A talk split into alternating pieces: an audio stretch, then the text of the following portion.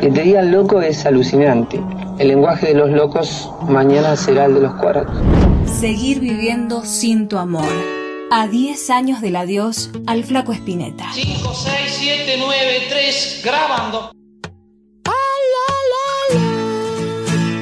Hola, soy Emilio del Guercio. Bueno, mis recuerdos de Luis son muchísimos, pero este, los que tienen más impacto emocional para mí son los de nuestra adolescencia o casi niñez, porque yo lo conocí a los 13 años a Luis, fuimos compañeros de colegio, nos, nos, eh, nos hicimos muy, muy amigos. Para mí Luis no es el personaje que la mayoría de la gente ve como el flaco Espineta, sino que es Luis, mi amigo, con el que soñamos un montón de cosas antes de ser almendra, mucho antes de ser almendra. Incluso hacíamos música con la boca, como, como los que hacen beatbox. Este, antes de tener instrumentos. Eh, éramos referentes entre nosotros mismos, nos autoformateábamos. Lo recuerdo en mi vida como una persona fundamental en esa etapa de la adolescencia que uno va construyendo o reconstruyendo el mundo que sus mayores le enseñaron. Soledad es un amigo que no está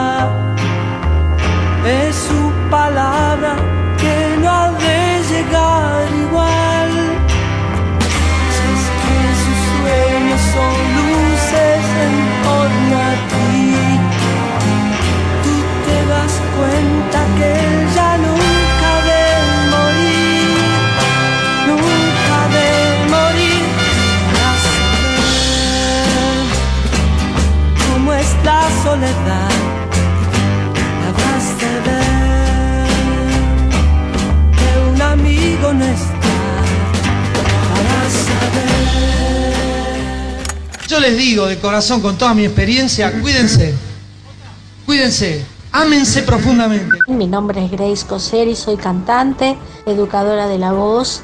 Quiero compartirles algo de mi experiencia al lado de Luis como su vocal coach y también compartiendo sus músicas ya que también tuve la alegría de que me haya invitado a cantar en cinco de sus últimos discos y fue una experiencia realmente trascendental porque estar junto a un artista tan creativo, tan curioso, tan despierto, generoso, un intercambio de energías muy compatibles, creo que llegué a su espacio con, con algo de preparación para estar a su altura pero lo más importante es destacar que he salido mucho más evolucionada de lo que llegué. El universo espinetiano es muy particular y tiene muchas aristas.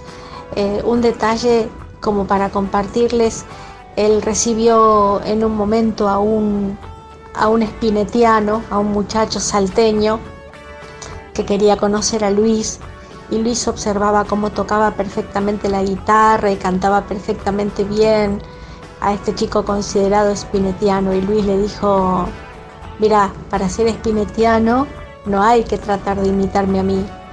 Te recomiendo que ahí en tu salta natal le toques el timbre a un vecino, al más cercano, y le preguntes sus costumbres, eh, qué le gusta comer, de qué trabaja, qué música escucha. Impregnate de tu entorno, de tu cercanía, de tu pertenencia. Y desde ahí comenzar nuevamente a hacer música y eso es lo más espinetiano que podés hacer.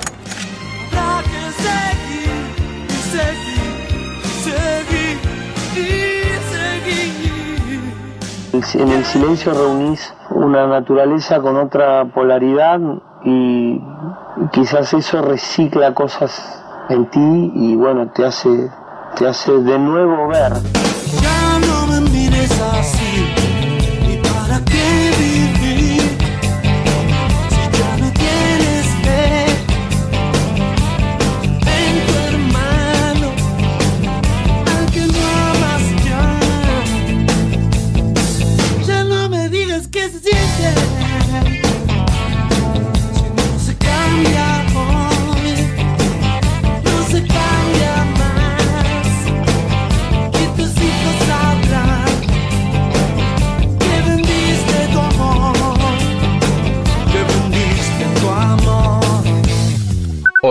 yo soy Leo Sujatovich y fui tecladista de Spinetta Jade. Luis Alberto fue siempre un entusiasta, siempre un tipo que se encendía y a la hora de juntarse, a la hora de pensar cómo hacer, cómo tocar algo diferente, y yo me sentí muy a gusto rápidamente con ese espíritu que tenía él. Porque bueno, yo era muy joven, yo tenía 21 años y tenía y sigo teniendo, pero digamos, al, haberlo conocido a él, cualquier entusiasmo se potenciaba por mil. Cualquier cosa podía explotar en ese momento.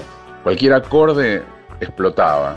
Y cualquier combinación de acorde entre lo que tocaba él y lo que podía tocar yo eh, nos sacaba siempre una sonrisa. Y también me acuerdo un día, al poco tiempo de conocernos, me invitó a comer a su casa. Me dijo, venite que vamos a comer unas pizzas. Bueno, buenísimo. Yo llegué y lo vi que estaba sacando como unas pre-pizzas del horno, eh, de un tamaño como mediano, no muy grandes. Y de pronto vi que estaba preparando un queso y sobre el queso, ¿qué le estaba poniendo? Le estaba poniendo uvas. Hizo una pizza de uvas. Jamás volví a ver a alguien que hiciera una, un manjar tan increíble como ese, una pizza de uvas con queso y una masa que había preparado él mismo con su mano. Sobre los viejos muebles prende otro cigarrillo.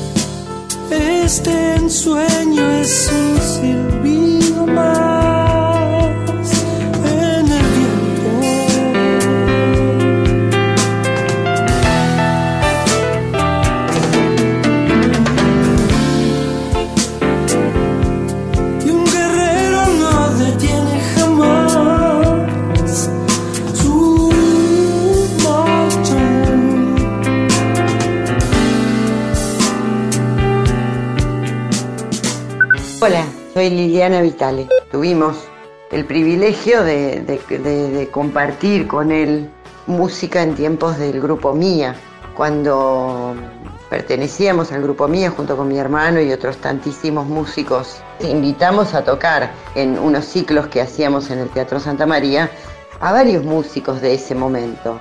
Por ejemplo, a eh, Luis Alberto Spinetta, que vino con Rodolfo. Y él de alguna manera medio que se enamoró de la familia. Entonces a partir de ahí empezó como a, visitarnos muchísimo. A caer a las 2, 3 de la mañana, llamar por teléfono y decir, están. Me acuerdo un día que se fue a ponerle a las 6 y media de la mañana, yo subí a mi cuarto y escribí un papelito que luego no pude volver a encontrar que decía, yo no me tengo que olvidar que acabo de ser testigo que estuve compartiendo con alguien como si fuera así la exaltación del amor y la admiración y la conciencia presente de haber estado cerca de un ser, bueno, un ser de luz. Ahora se dice todo el tiempo, ¿no? Que eso es un ser de luz. Bueno, el tipo era un ser de luz a full, ¿no es cierto? Lo más fuerte para mí fue esas conversaciones hasta las mil de la mañana que él venía con Patricia y hablaba con mi viejo eh, sobre todo, sobre filosofía, arte, eh, todo, todo, música, enseñanza, política. Eh, wow, yo escuché, a breve, escuché con todos mis poros todo eso que sucedía. Mira, me pone la piel de gallina de solo recordar el privilegio eh, de haber compartido de un modo tan cercano con un ser de una impecabilidad ah, irrepetible, irrepetible. Por supuesto se podría hacer una, una, una- religión, se podría hacer, qué sé yo, se podría hacer una filosofía de vuelta como si fuera un nuevo Tao Te Ching con las letras de Luis Alberto Spinetta. Es infinito, o sea, y lo tenemos para siempre. Muchacha, ojos de papel, ¿a dónde vas? Quédate hasta el alba, Muchacha, pequeños pies, no corras más. Quédate hasta el alba.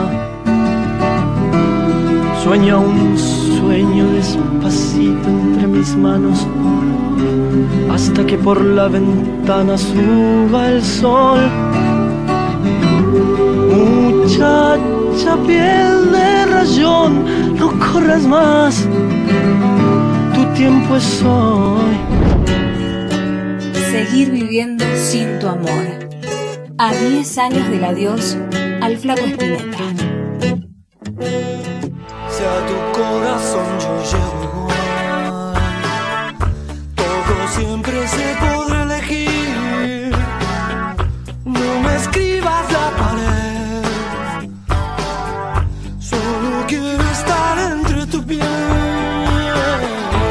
pintores, los escultores, los escritores, los músicos somos decoradores de, de todo lo otro fantástico que es la vida. Soy Pablo César, director de cine. Empecé eh, muy de chico haciendo cortometrajes y muy joven, en el año 92, em, le llevé a Luis un proyecto de un guion que había escrito junto con Gustavo Bió, pensando que él podía darnos su música o, acompañar, dado que el guion presentaba una característica, no tenía diálogos, pensando que Luis nos diría que sí. Era una apuesta a, a todo o nada. Y lo fui a ver una tarde de lluvia, un sábado, a, a su estudio, a la calle Iberá, al 5000, creo que 5009. Le leí el guion, este, me miró, lo miró Gustavo y le dije que quería que me escribiera, compusiera alguna canción, que me dijo que bueno, que iba a tomarse unos días y que me iba a llamar. Y me llamó al día siguiente y me dijo, Pablo, yo tengo que hacer toda la música, porque la que ya hice está destinada a otros momentos de mi vida. Y casi me desmayo. Y el encuentro de meses eh, trabajando juntos, eh, yendo a su casa, teniendo a Vera en los brazos, que recién eh, había nacido hacía muy poco tiempo. Él, estaba con Pelusonos Mil, que acababa de salir, y aprender de un grande, porque él me llamaba y me decía, Pablo, esto sirve. Y era, y- y era una maravilla lo que había hecho. Y, y digo, ¿cómo no va a servir? Me quedé impactado, impactado y, y de ese hombre tan grande que me enseñaba con, eh, con cada obra que me acercaba, luego de inspirarse en cada escena de la película. Entre las ruinas que nunca se levantan, nena, yo veo tus dedos de mimbre. Quiero saber por qué los veo. Todas las flores del sol en el campo. Una mañana llora la lluvia. Quiero saber Hola, soy Nico Cota. Por la edad en la que yo lo conocí a él y es del mismo año que mi viejo, nacieron el mismo año. Mi viejo me tuvo muy joven a mí, entonces yo tenía esa misma diferencia con Luis de edad y esta cosa como el cierta este el, el lazo familiar que había en, que siempre hubo y que él también este gestó un montón y incluyéndome en su familia también y entonces se me mezclan pruebas de sonido de, con cagarnos de la risa en el estudio mientras grabábamos a, comer juntos, a escuchar música juntos, a sentarnos a escuchar música y nada, como un montón de momentos así, desde pequeños a enormes, a shows llenos de gente. Lo de confiar eso, en ese instinto de que, y ese riesgo que por ahí uno puede tomar y, mandarse en, en- en la de uno, que también significa en defender la de uno y en ir en esa y estar seguro y no, seguro y confiado en lo que estás haciendo, creo que es algo como muy fuerte que él dejó. Él Es, es una persona bastante atemporal con todo lo que hizo, como no, no, este, hay discos de hace mil años que suenan muy súper actuales y cierto respeto a la música y como, como de, es de amor en realidad, es como de amarla y como de, de pelear del lado del bien en todo eso y no, no, y no correr zanahorias o comerse brillitos así que, que por ahí son caminos como más cortos o obvios u que nada, que van hacia otro lado que no tiene nada que ver con lo que él quería y buscaba y, él era un tipo que constantemente estaba como empujándote y quitándote con tus cosas. Y, y tenés temas nuevos y grabaste algo y, y eso que me mostraste y lo seguiste y qué onda ver la letra, uy, esto no sé qué, como- ¿y cuáles son las, y qué película hiciste ahora nueva? A ver, mostrame, como que él todo el tiempo era como eso, como un, por esto familiar que digo, como cierto orgullo y como, como una cosa así, eso sí, de familia que ah, siempre fue muy emotivo, digamos. Este. Yo creo que los grupos que, que- que hacen música para divertirse, para, qué sé yo, para vender discos, bueno, está bien, cada uno hace lo que quiere. Yo no, no- no voy a- no me voy a poner en, en juez de nadie, pero obviamente lo que hacen muchas veces es una porquería y no, no genera creatividad en la gente que lo escucha, genera bobada. Y no es bueno, estamos en un mundo muy difícil.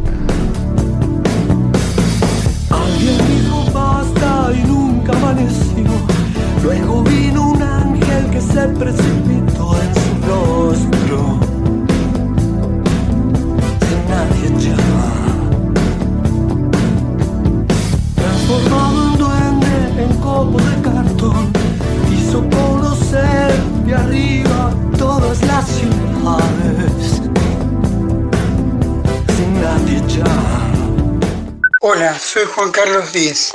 Y mis encuentros con Luis Alberto siempre fueron de alegría, de placer, de mucho trabajo, ya que nos reunimos por más de cinco años para trabajar en un libro que se llama Martropía, Conversaciones con Spinetta. Y bueno, fue un trabajo muy lindo porque siempre estaba presente la creatividad y por la personalidad que tenía Luis. Entonces era un placer estar con él y trabajar con él, ya que era una persona no solamente muy inteligente, muy creativa y de una riqueza de pensamiento muy particular, sino que tenía un sentido del humor muy grande y en cuanto a la música, bueno, siempre me generó mucho placer escucharlo y como todo arte me despertó mucha necesidad de despertar mi propia imaginación, de sentirme eh, incitado a crear mi propio mundo a partir del mundo que él proponía, porque es también uno de los caminos del arte. Y bueno, eso es lo lindo y lo genial que siempre propuso el flaco en su obra. Eh, nada de lo que hacemos tiene sentido si no es realmente una liberación global de la gente. Nadie puede sentirse bien mientras a su lado se le pudra todas las cosas. Entonces de nada vale mi revolución de hacerme el hippie o de, o de ser este, supuestamente una estrella de rock o algo así. Si la gente está empobrecida o vive una vida miserable o está constipada por, por las degeneraciones del poder. Aunque este mismo sol se nuble,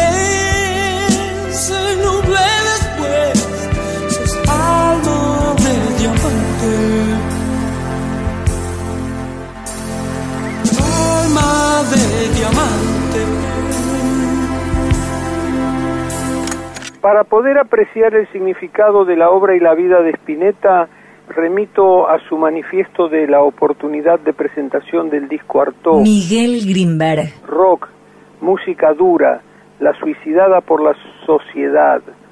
Allí Luis Alberto decía que el rock es un instinto de vida y todo todo lo que él hizo, todo lo que aportó, todo lo que compartió, todo lo que desafió era eso, una invitación a vivir en un mundo agónico, en un mundo traicionero, en un mundo absolutamente falluto. Dio todo lo que podía dar un artista para contribuir un ladrillito más a esa construcción colectiva y creo que allí está su, su, fama, pero ahí está también su, su, su legado. Aquellas sombras del camino azul, ¿dónde están? Yo las comparo con cipreses que vi solo en sueños. Y las muñecas tan sangrantes están de llorar. Yo te amo tanto que no puedo despertarme sin amar. Y te amo tanto que no puedo despertarme sin amar.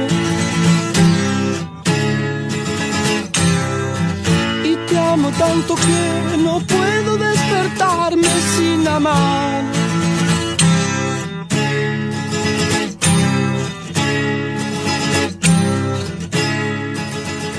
El amor, el amor. Eh, aquella vieja loca, el amor.